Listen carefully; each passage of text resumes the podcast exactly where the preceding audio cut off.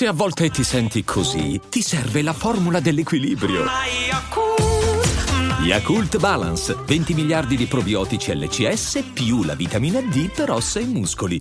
Che ci piaccia o meno è un concetto profondamente umano, radicato dentro il nostro animo. Quando ci poniamo la domanda sulla guerra, che cos'è la guerra, da dove emerge, come si fa ad evitare e via dicendo, è impossibile venirne del tutto a capo. La guerra non è una cosa sola, né una cosa semplice, emerge dai nostri comportamenti, trova forme molteplici molteplici nella vita di tutti i giorni e poi purtroppo esplode incontrollatamente quando le cose sfuggono di mano. Le prime risposte che ci vengono in mente quando ci facciamo la domanda che cos'è la guerra, come si fa a evitare, sono tutte sbagliate perché sono superficiali. La guerra è giusta, è sbagliata, la guerra è democratica, è dittatoriale, la guerra è violenta, la guerra è desiderabile, non desiderabile sono sempre sbagliate, dobbiamo fare un passo indietro e si sbaglia sia chi dice che la guerra è qualcosa e chi dice che la guerra è qualcos'altro. La guerra è una cosa un po' più complicata. Noi possiamo soltanto cercare di arricchire la nostra visione per capire meglio questo fenomeno molto molto profondo e radicato dentro di noi. Così mi sono detto chi è un autore che ha parlato veramente tanto della guerra e secondo me in modo utile e che mi ha insegnato tanto a riguardo, beh, si tratta di Tolkien con Il Signore degli Anelli, che ci dice molte cose interessanti sulla guerra e vorrei dirvene alcune, come sempre, dopo la sigla. Daily Cogito, il podcast per tutti e per nessuno. Puoi amarlo, puoi odiarlo, ma non puoi ignorarlo.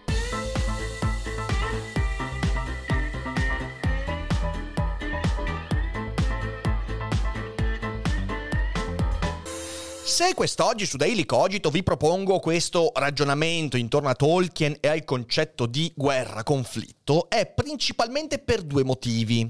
Il primo è il tentativo di ampliare la nostra prospettiva su cosa sia la guerra da un punto di vista concettuale, quali siano i comportamenti che si scatenano quando entriamo in confronto con questo concetto così complicato e trarre qualche spunto utile a ridurre la nostra confusione. Anche perché guerra è letteralmente la traduzione di variabili impazzite che a destra e manca non sappiamo controllare. Il conflitto è ciò che emerge quando il nostro controllo illusorio sulla realtà viene completamente disfatto e si dissolve. E cercare di capire meglio, di avere strumenti interpretativi significa un po', il minimo, ridurre la confusione.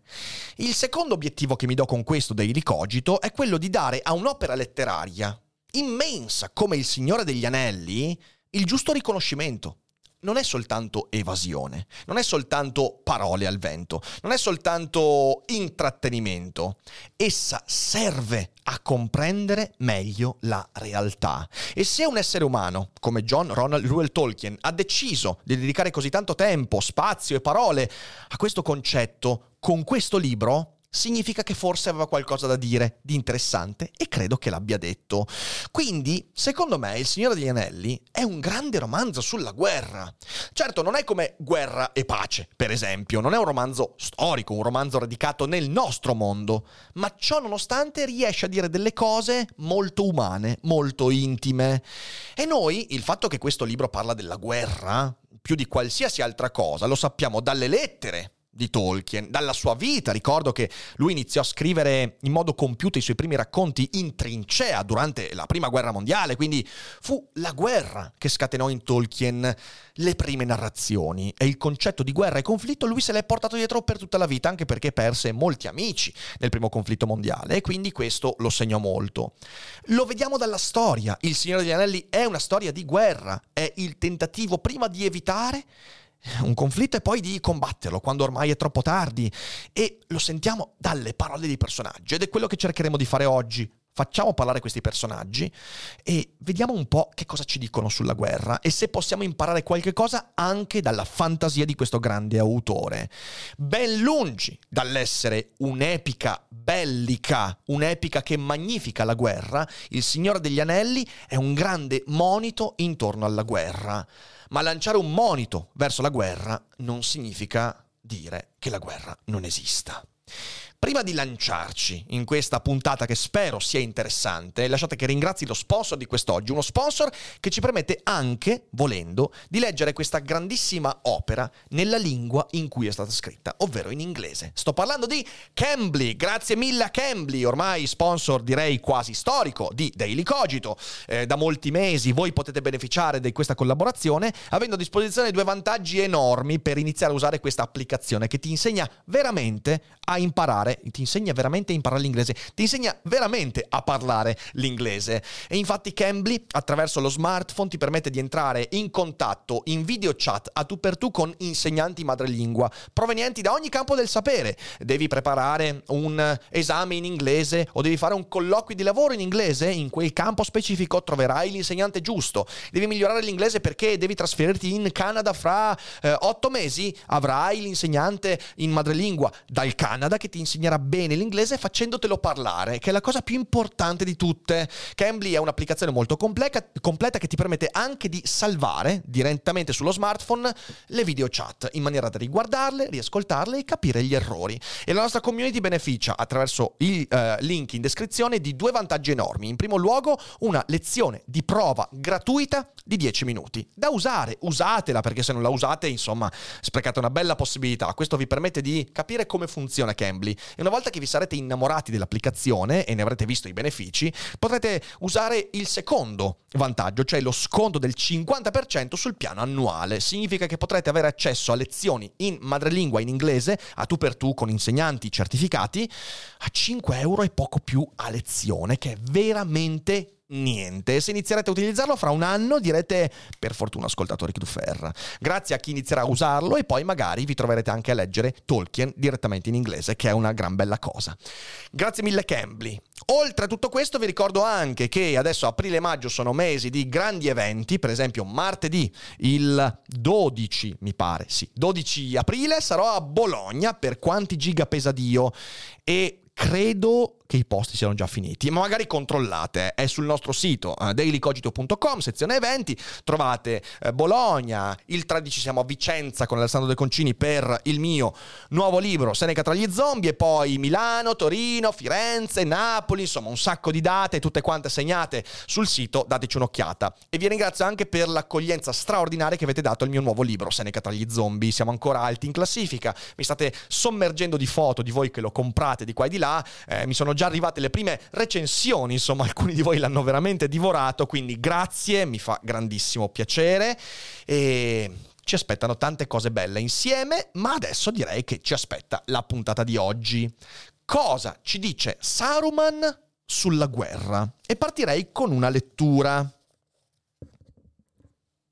Si eresse incominciando a declamare come se stesse recitando un discorso a lungo ripetuto. I tempi remoti non sono più. I giorni intermedi stanno passando. I giovani giorni stanno per incominciare. Finito il tempo degli elfi, la nostra ora è vicina. Il mondo degli uomini che dobbiamo dominare. Ma abbiamo bisogno di potere.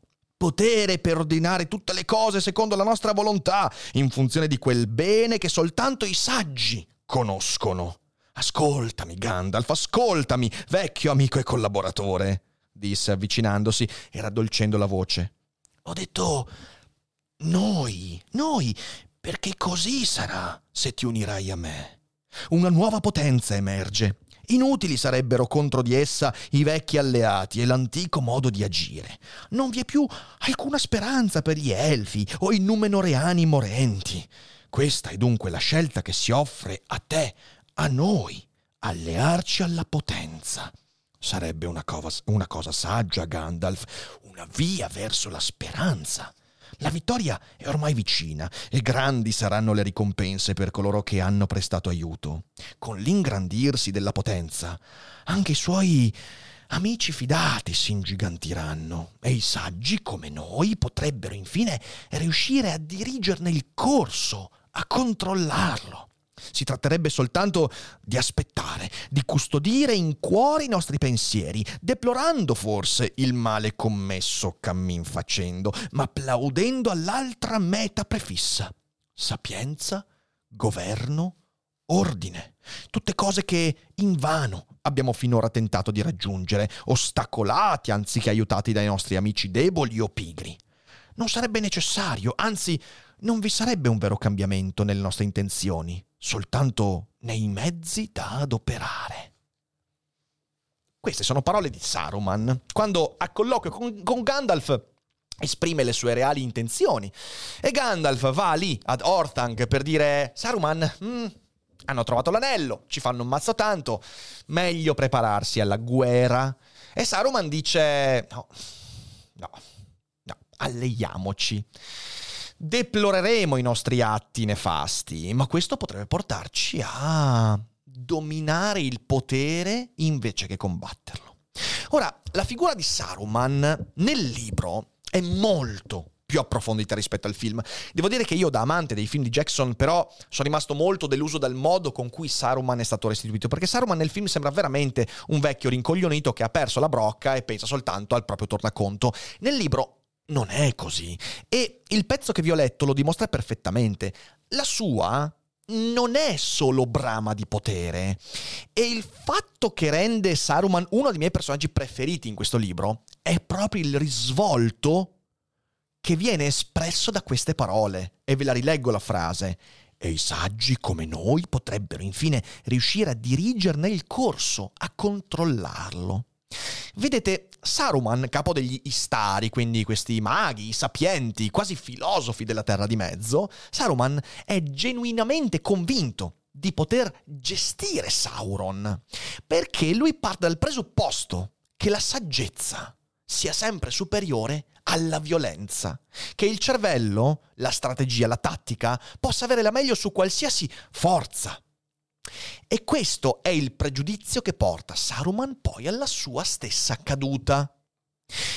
E se volessi fare un parallelismo storico, questo atteggiamento di Saruman, e io credo che Tolkien in parte questa cosa l'avesse in mente quando scriveva il suo libro. Tolkien conosceva bene la situazione geopolitica che portò alla seconda guerra mondiale e poi alla sconfitta della Germania e poi, e questo vi ricordo che è un libro che in buona parte viene scritto e completato dopo la fine della seconda guerra mondiale e, e io non posso non pensare che Tolkien creando il personaggio di Sauron non pensasse a Neville Chamberlain. Neville Chamberlain, primo ministro inglese, eh, durante l'epoca in cui Hitler era salito al potere e nell'epoca precedente allo scoppio della guerra, e Neville Chamberlain che ebbe svariati incontri di persona con Hitler, dai quali ogni volta venne a casa con trattati e dichiarazioni di pace, con la... Eh, sensazione che Hitler in fin dei conti avesse le migliori intenzioni.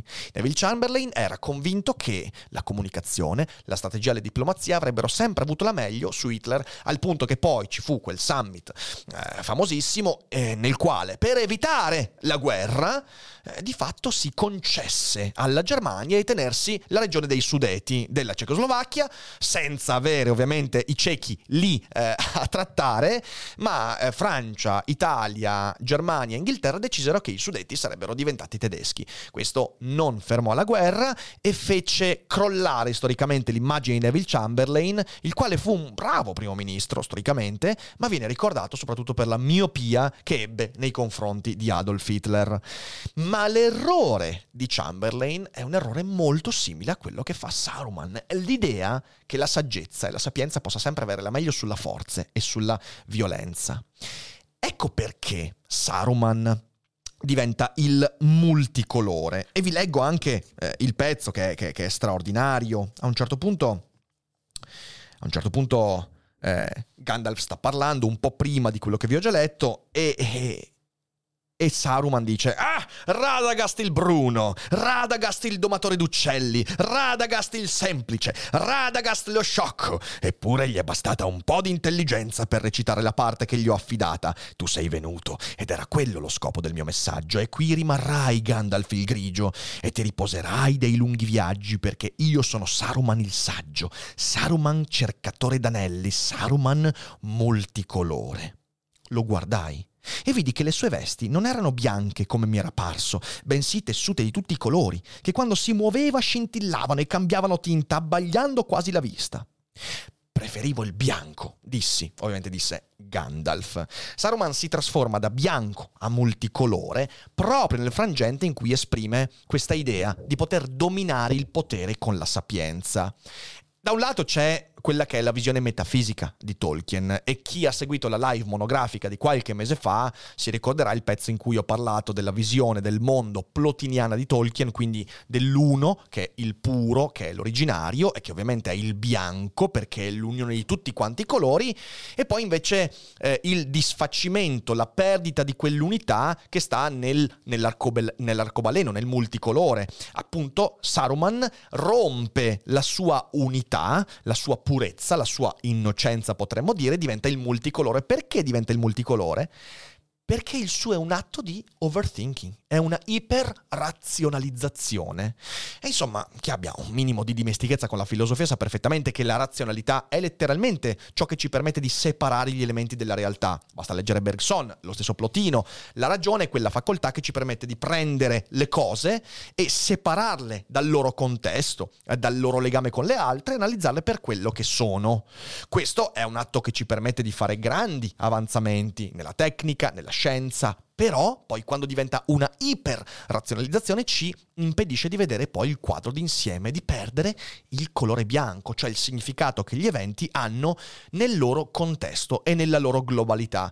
La visione di Saruman è un overthinking, è una iperrazionalizzazione che porta alla eh, superbia del sapiente.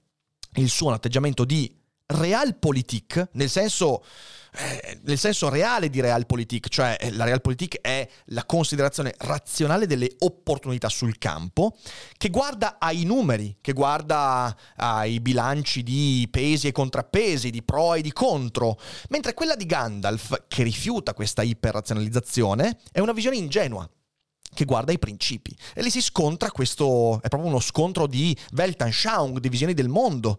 Saruman crede che il male sia normalizzabile, crede che la sapienza potrà sempre far ragionare la malvagità. E questo è il punto essenziale da comprendere per, eh, per dare contesto a quello che Saruman poi compie, eh, la produzione di un esercito, l'alleanza con Sauron e via dicendo. E questo, per chi insomma sia appassionato di Tolkien, significa che è sempre un grave errore confondere Saruman con Isildur. Isildur, che è ehm, colui che dopo aver tagliato il dito a Sauron decide di non gettare l'anello Montefato, lì sì lo fa per cupidigia, lo fa per... Ehm... E adesso un bel caffè Finito. Perché rischiare di rimanere senza caffè quando puoi abbonarti a Caffè Borbone? Prezzi vantaggiosi, costi di spedizione inclusi, tante possibilità di personalizzazione e l'abbonamento lo sospendi quando vuoi. Decidi tu la frequenza, la qualità, scegli tra le cialde e capsule compatibili e crea il tuo mix di gusti e miscele. Mai più senza caffè con l'abbonamento Caffè Borbone. Tutte le info su caffèborbone.com per voler accrescere il suo potere, per superbia. Ma Saruman non è questo, non è Isildur.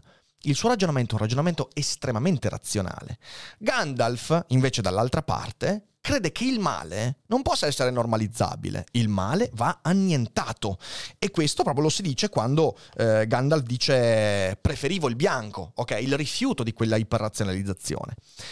Quello che Tolkien ci dice in queste pagine è che arriva un punto in cui la realpolitik, la visione razionale della politica di Saruman, che fino a un certo punto avrebbe anche ragione di esistere, fino a che il male non si scatena veramente, devi cercare la saggezza, la sapienza, la diplomazia, come Neville Chamberlain. Ma si arriva a un punto in cui la realpolitik non solo non risolve le condizioni della violenza, ma le fomenta. Saruman, che ha l'obiettivo di pacificare la Terra di Mezzo, lo so che chi ha visto il film pensa che non sia così, ma in realtà Saruman ha letteralmente l'obiettivo di mettere in pace la Terra di Mezzo, superando i conflitti precedenti, lo dice anche lì, e cercando di essere costruttore di un futuro che sia più gestibile, ok? Ecco, eh, questa cosa qua, a un certo punto, diventa il motore stesso della violenza, che si scatena poi appunto nella guerra, nell'assalto del fosso di Helm e nella successiva sconfitta di Saruman. Tolkien in queste pagine denuncia la ragione calcolante che non si accorge di come i principi della ragione siano già stati compromessi. Cioè quello di cui Saruman non può accorgersi perché ha perso l'unità del bianco, quindi la visione d'insieme, è che la sua razionalizzazione si basa su un'irrazionalità di fondo. Credere che il male di Sauron, il male dell'anello, possa trovare pacificazione grazie alla saggezza. Questa è la follia di Saruman e quando tu basi eh, i tuoi ragionamenti su una follia non avrai mai dei ragionamenti reali, ma immaginari. E questo serve a Gandalf per radicare i suoi principi. No, quel male non lo puoi più irretire con la sapienza.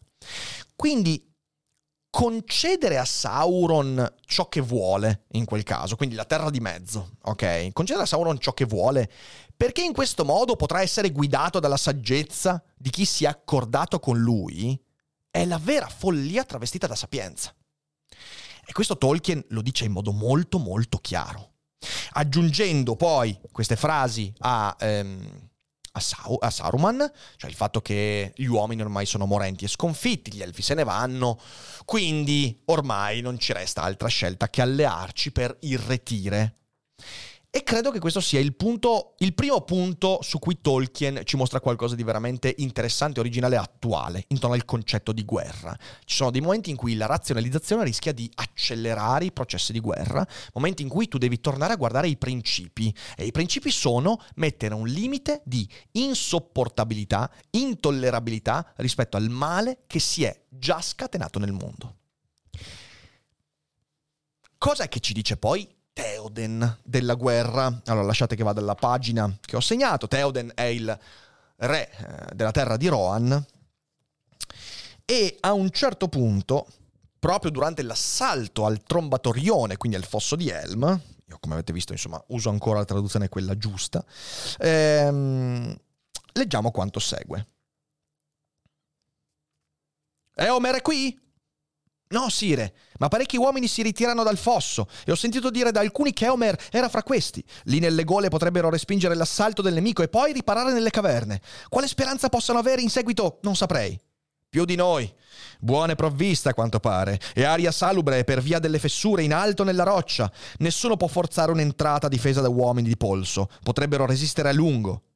Ma gli orchi hanno portato da Ortan qualcosa di diabolico, disse Aragorn. Hanno un fuoco che squarcia esplodendo e con esso si impadronirono delle mura. Se non riescono a entrare nella caverna, potrebbero rinchiudervi per sempre coloro che vi si trovano. Ma ora dobbiamo concentrare ogni pensiero sulla nostra difesa. Sono irrequieto in questa prigione, disse Theoden. Se avessi cavalcato in testa il mio esercito con la lancia in resta, forse avrei di nuovo provato la gioia del combattimento e concluso in tal modo i miei giorni. Ma qui servo a ben poco. Qui almeno sei custodito nella più inespugnabile fortezza del Mark, disse Aragorn. Abbiamo maggiore speranza di difenderti nel Trombatorione che non a Edoras o persino ad Anclivo in mezzo alle montagne. Si narra che mai il Trombatorione ha ceduto a un assalto, disse Theoden. Ma ora nel mio cuore cova un dubbio. Il mondo cambia e tutto ciò che un tempo era forte ora si rivela insicuro. Come potrà mai una torre resistere a una tale valanga e a un odio così implacabile? Se avessi saputo quale fosse la forza di Isengard, forse non avrei galoppato via con tanto impeto. Non le sarei corso incontro, malgrado tutta l'opera di persuasione di Gandalf. I suoi consigli non sembrano ora buoni come mi erano parsi alla luce del mattino. Non giudicare i consigli di Gandalf prima che tutto sia finito, Sire, disse Aragorn. E qui poi procede, insomma, la vicenda, e Theoden è un altro personaggio straordinario eh, nel libro, Theoden nel film, anche questo nel film è molto diverso, però credo che l'abbiano reso piuttosto bene. Eh, l'errore più grossolano è che hanno fatto Theoden troppo giovane nel film, Theoden è molto molto in età avanzata, in realtà nel film sembra quasi coetaneo di Aragorn, e no, è, è, è malino, eh, era molto più vecchio, eh, però soprattutto emergono alcuni tratti distintivi del carattere. In primo luogo è un personaggio molto molto, molto incerto, timoroso di non essere all'altezza della sua casata. Lui ha il timore di essere la fine della casata di Rohan e questo, e questo lo, lo, mina, ne mina la, la sicurezza. A tutto ciò si aggiunge il fatto che lui ha perso il figlio Theodred in battaglia, eh, che è stato per molto tempo irretito dalle parole di Vermilinguo, eh, questo di fatto hacker che ha hackerato la mente di Theoden, e, mm, e, ha perso le redini del suo esercito. Per lungo tempo il suo esercito non ha più creduto in Theoden, giustamente perché era irretito e hackerato da eh, Vermilinguo. Theoden nel libro rappresenta meglio di tanti altri personaggi il modello di quello che io chiamerei l'eroe riluttante. E questo è un punto importante perché spesso Tolkien viene usato eh, come autore dell'epica di guerra, ma in realtà, come sto cercando di mostrare, il fatto che Tolkien parli della guerra e mostri l'inevitabilità della guerra, il fatto che si scatenano dei processi su cui è poi impossibile fermare l'escalation defini- definitiva, non significa che sia un'epica di guerra. Tolkien non perde mai occasione di denunciare la guerra come nefasta, come indesiderabile, e Theoden fa esattamente questo.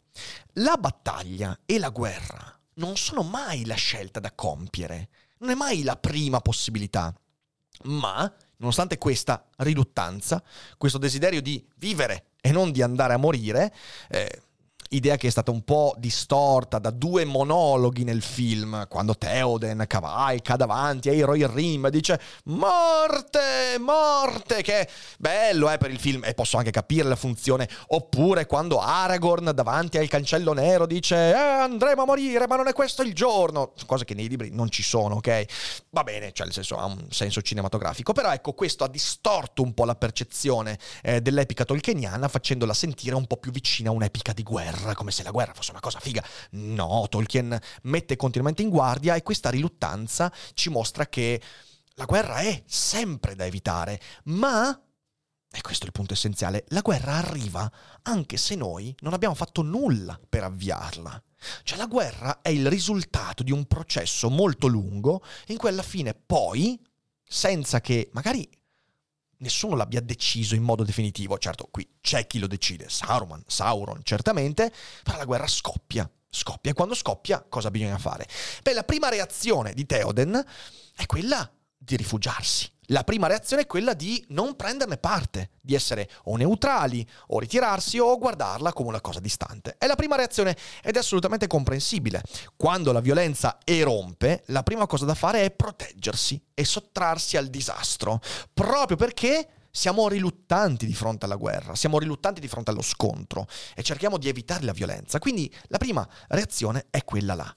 Ma ciò che Theoden e anche Aragorn mostrano è che l'istinto di autoprotezione non ha senso se privato del coraggio di reagire in modo commisurato. Cioè, se io non reagisco in modo commisurato all'aggressione che la guerra portata tiene in sé, non ci sarà più nulla poi da proteggere. Ci sono delle pagine bellissime, non posso leggervele tutte, però nel, durante la... Eh, durante la liberazione di Theoden eh, nel capitolo Il re del palazzo d'oro e anche dopo ci sono delle pagine bellissime in cui viene espressa questa cosa qua, cioè che cazzo rimarrà da proteggere se noi ci proteggiamo e basta? Non rimarrà più niente da proteggere o rimarrà soltanto la nostra illusione di proteggerci. E quindi questa idea è certo che devo proteggermi, però devo anche far restare qualcosa da proteggere, quindi io devo per forza utilizzare una forza commisurata, perché non devo fare l'errore di Saruman di credere che la saggezza possa pianificare, possa appianare tutto, non è così. Theoden nella sua riluttanza rischia di essere indifferente. Quello sì è un aspetto che nei film viene ben espresso, anche quella una frase che nel libro non c'è. Dov'era Gondor quando cadde l'Ovesturia? Ok?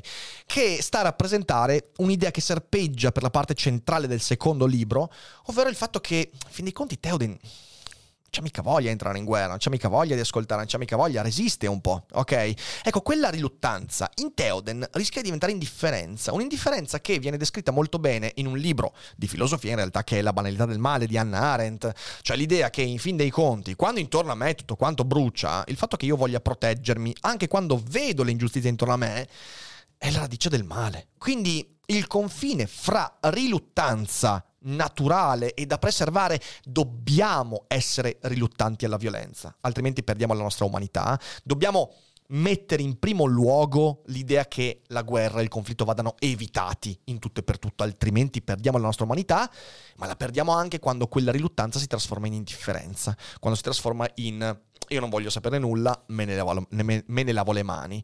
E questo è un punto veramente importante. Quella è la radice del male ed è banale, come dice Anna Arendt, perché ce l'abbiamo tutti e tutti quanti ci cadiamo prima o poi.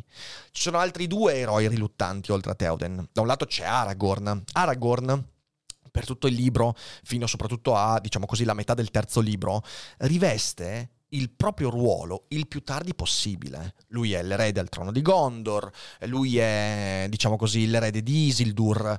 E lui non vuole quel ruolo, quel ruolo che poi a un certo punto è costretto a prendere quando va a chiamare l'esercito dei morti, perché lì è il momento in cui lui prende veramente in mano il suo ruolo e da quel momento non tornerà più indietro. Ma prima anche Aragorn è sempre riluttante, non solo perché lui è un guaritore non è un guerriero, ricordiamocelo, la storia dei re taumaturghi in, in, Tolkien è molto molto forte e non sono re guerrieri molto spesso, quindi lui è guerriero per necessità più che per scelta o per, eh, per tendenza, per carattere. Lui è un re taumaturgo, è un guaritore, è un sapiente Aragorn.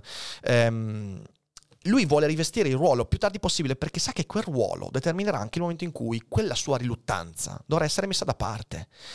Quando rivestirà quel ruolo, la sua relazione con Arwen, l'amore che ha per l'erba pipa, per i boschi, per la contea, la sua curiosità per la cultura elfica, tutte quelle cose dovranno essere messe da parte.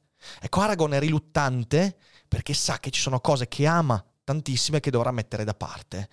E io credo che sia uno degli aspetti che possono farci empatizzare di più nei confronti di questa figura. E poi c'è l'altro eroe riluttante, che è Faramir, personaggio sottovalutatissimo, straordinario, che è un eroe riluttante in quanto non vuole rispondere al richiamo dei tempi e al tempo stesso venirne trasformato. Cioè Faramir che è un personaggio caratterizzato dall'affetto per suo padre, anche se suo padre è un pezzo di merda fuori di testa, l'affetto per suo fratello, che traspare insomma in varie occasioni, l'ammirazione, è una persona molto molto rispettosa, un bravo capitano, e lui è una, letteralmente una brava persona.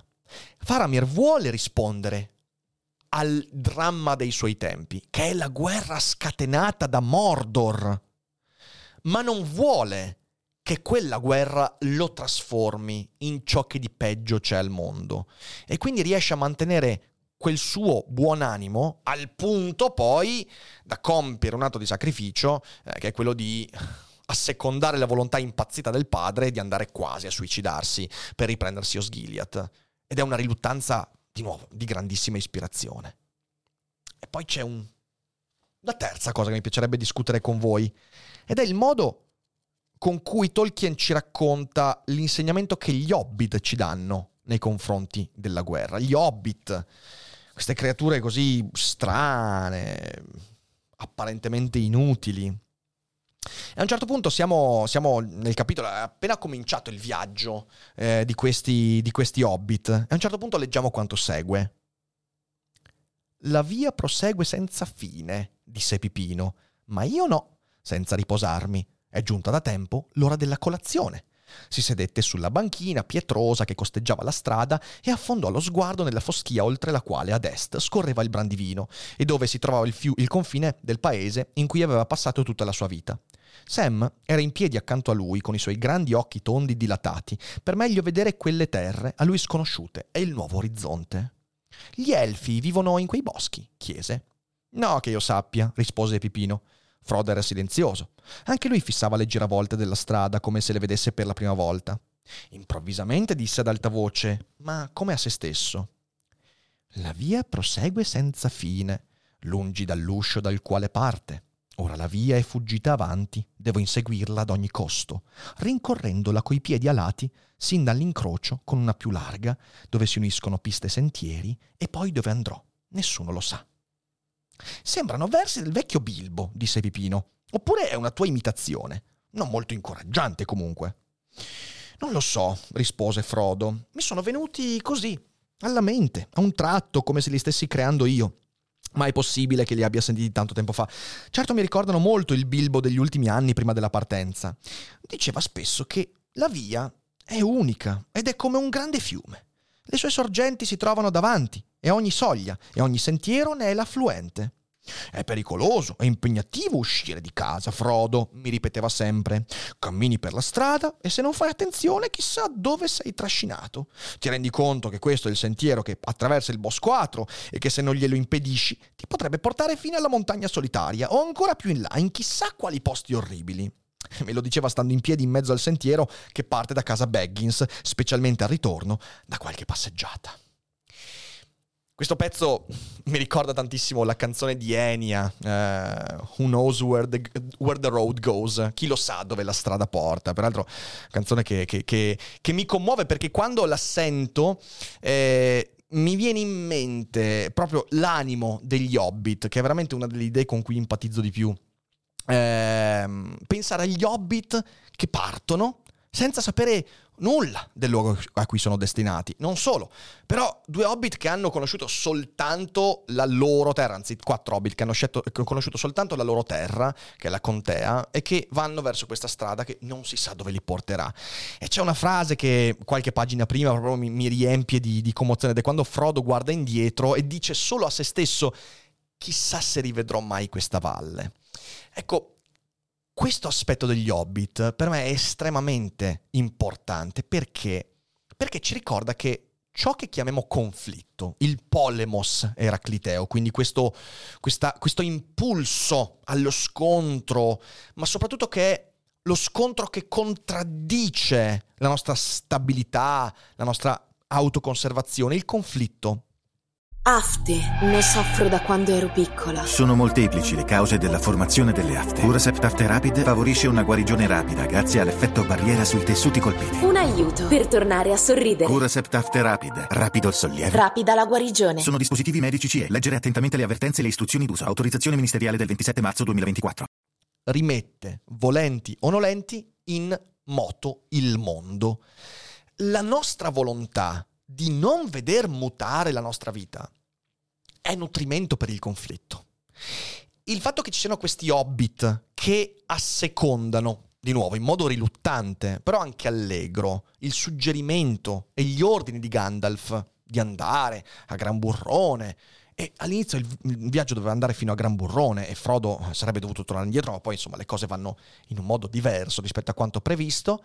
Ci ricorda appunto questo, che gli Hobbit hanno dovuto rispondere a questa chiamata. Questo c'è anche nel, nel, nello Hobbit, quando inizia il viaggio ovviamente di Bilbo con Thorin e tutti quanti i nani, però lì era diverso, lì era letteralmente un'avventura, qui non è un'avventura, qui è una necessità senza la quale il conflitto sarebbe stato ancora più violento, ancora più cruento, perché se gli Hobbit avessero deciso di non obbedire a Gandalf e di restare alla contea per proteggere il loro modo di vivere, i Nazgul sarebbero arrivati, avrebbero trucidato tutti, avrebbero preso l'anello e allora tanti saluti al benessere.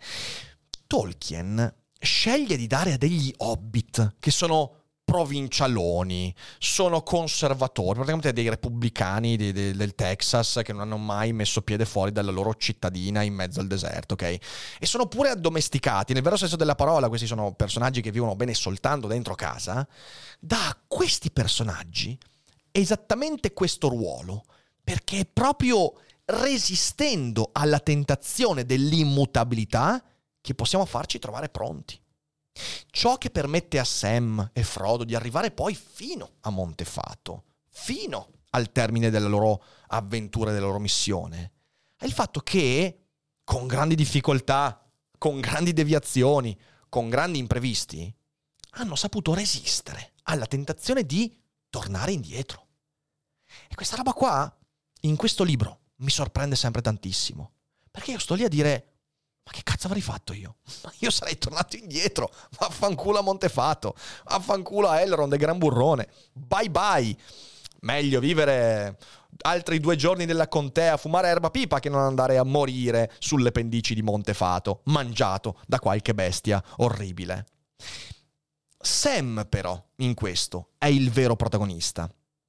È il vero, il vero, la vera guida in questo aspetto del conflitto Ed è incredibile perché è il più ingenuo, è il più pigro, è il più nostalgico e il più affettuoso.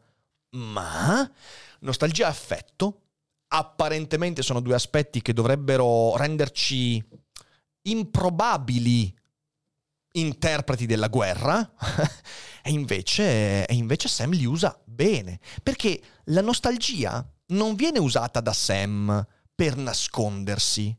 Non è la nostalgia del ah, si stava meglio alla contea, ah, ma chi ce lo fa fare, ma teniamo indietro, eh, ma che bello che era quel mondo. No, la nostalgia di Sam è uno stimolo in avanti. Se voglio ritrovare la mia contea intatta, devo darmi da fare, devo arrivare fino in fondo. C'è un pezzo che è, che è bellissimo, proprio verso la fine, quando la loro, la loro, eh, il finale è lì, insomma. Sam imitò l'esempio di Frodo e si tolse le vesti da orco. Vuotò poi il suo sacco. Stranamente, tutte le cose che conteneva gli erano divenute care, non fosse altro perché le aveva trasportate da tanto lontano e con tanta fatica. L'impresa più ardua fu per lui disfarsi degli utensili di cucina. Le lacrime gli sgorgarono abbondanti dagli occhi al pensiero di gettarli via. Ricordate quel pezzetto di coniglio, signor Frodo? E il nostro rifugio caldo nel paese del capitano Faramir, il giorno in cui vidi un olifante? No, temo di no, Sam, disse Frodo. O piuttosto, so che sono cose accadute, ma non riesco a vederle. Né il sapore del cibo, né il gusto dell'acqua, né il rumore del vento, né il ricordo d'erba, albero o fiore, né l'immagine della luna e delle stelle sopravvivono in me. Sono nudo nell'oscurità, Sam, e non vi sono veli tra me e il turbine di fuoco. Incomincio a vederla anche ad occhi aperti, e ogni altra cosa scompare. Sam gli si avvicinò, baciandogli la mano. Allora quanto prima ce ne liberiamo, tanto prima riposeremo, disse esitante, incapace di trovare parole migliori. Parlare non serve, si disse, radunando tutto ciò che avevano deciso di abbandonare. Non intendeva certo lasciarlo lì in mezzo al deserto affinché chiunque potesse vederlo.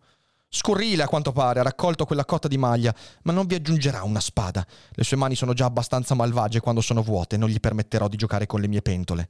E con ciò prese tutta la sua roba e la gettò in una delle grandi crepe che squarciavano in lungo e in largo la pianura. Il fragore delle sue preziose pentole che precipitavano nel buio fu per il suo cuore come un rintocco funebre. La nostalgia diventa la spinta in avanti, non il voler ritornare indietro. E l'affetto per Frodo è ciò che lo spinge a mantenere le promesse fatte a Gandalf.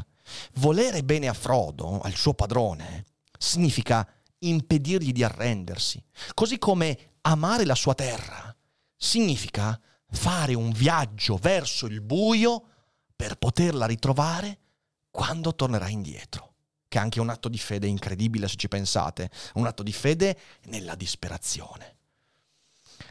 Ecco, questa cosa a me risulta molto molto toccante perché, perché spesso io quando leggo queste pagine mi chiedo ma la forza di Sam, quel, quel, quell'hobbit, quel, non posso dire nulla perché altrimenti mi tacciano di body shaming, però quell'hobbit lì tutto provinciale, ma, ma io, ma io avrei la forza di farlo e non lo so ed è una domanda che Tolkien ci lascia lì. Però sono domande che dobbiamo farci perché sono domande che ci permettono forse un giorno di prepararci al momento in cui dovremo fare un viaggio e magari impacchettare le nostre pentole. E chissà, un giorno, nonostante sia l'unica cosa che ci tiene ancora ancorati a casa, doverle gettare in un abisso perché la nostalgia non può tenerci indietro e veder bruciare tutto il mondo di cui abbiamo nostalgia, perché resterebbe solo la nostalgia queste sono le cose che io ho imparato sulla guerra leggendo Tolkien, leggendo Il Signore degli Anelli. Ce ne sarebbero tante altre, eh, però ne ho scelte tre.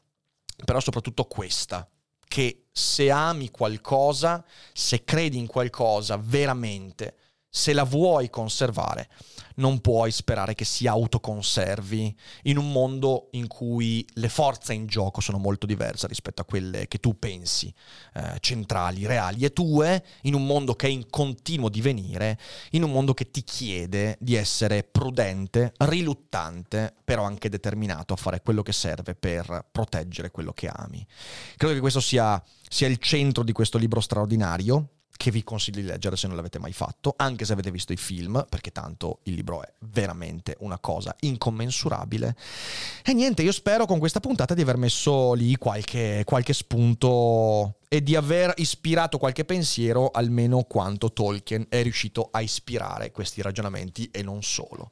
Quindi io vi ringrazio per essere stati qua con me, se siete in live non uscite adesso perché andiamo a leggere qualche commento vostro e a discutere un po' delle cose emerse, se siete in differita mi raccomando condividete. Guardate il link sotto, trovate il mio libro disponibile da giovedì scorso in tutte le librerie, andate a prenderlo, mandatemi una foto, leggetelo e poi lasciatemi una recensione su Amazon che è molto importante. E io ringraziandovi, vi abbraccio, ci vediamo presto. Non è tutto noia ciò che pensa.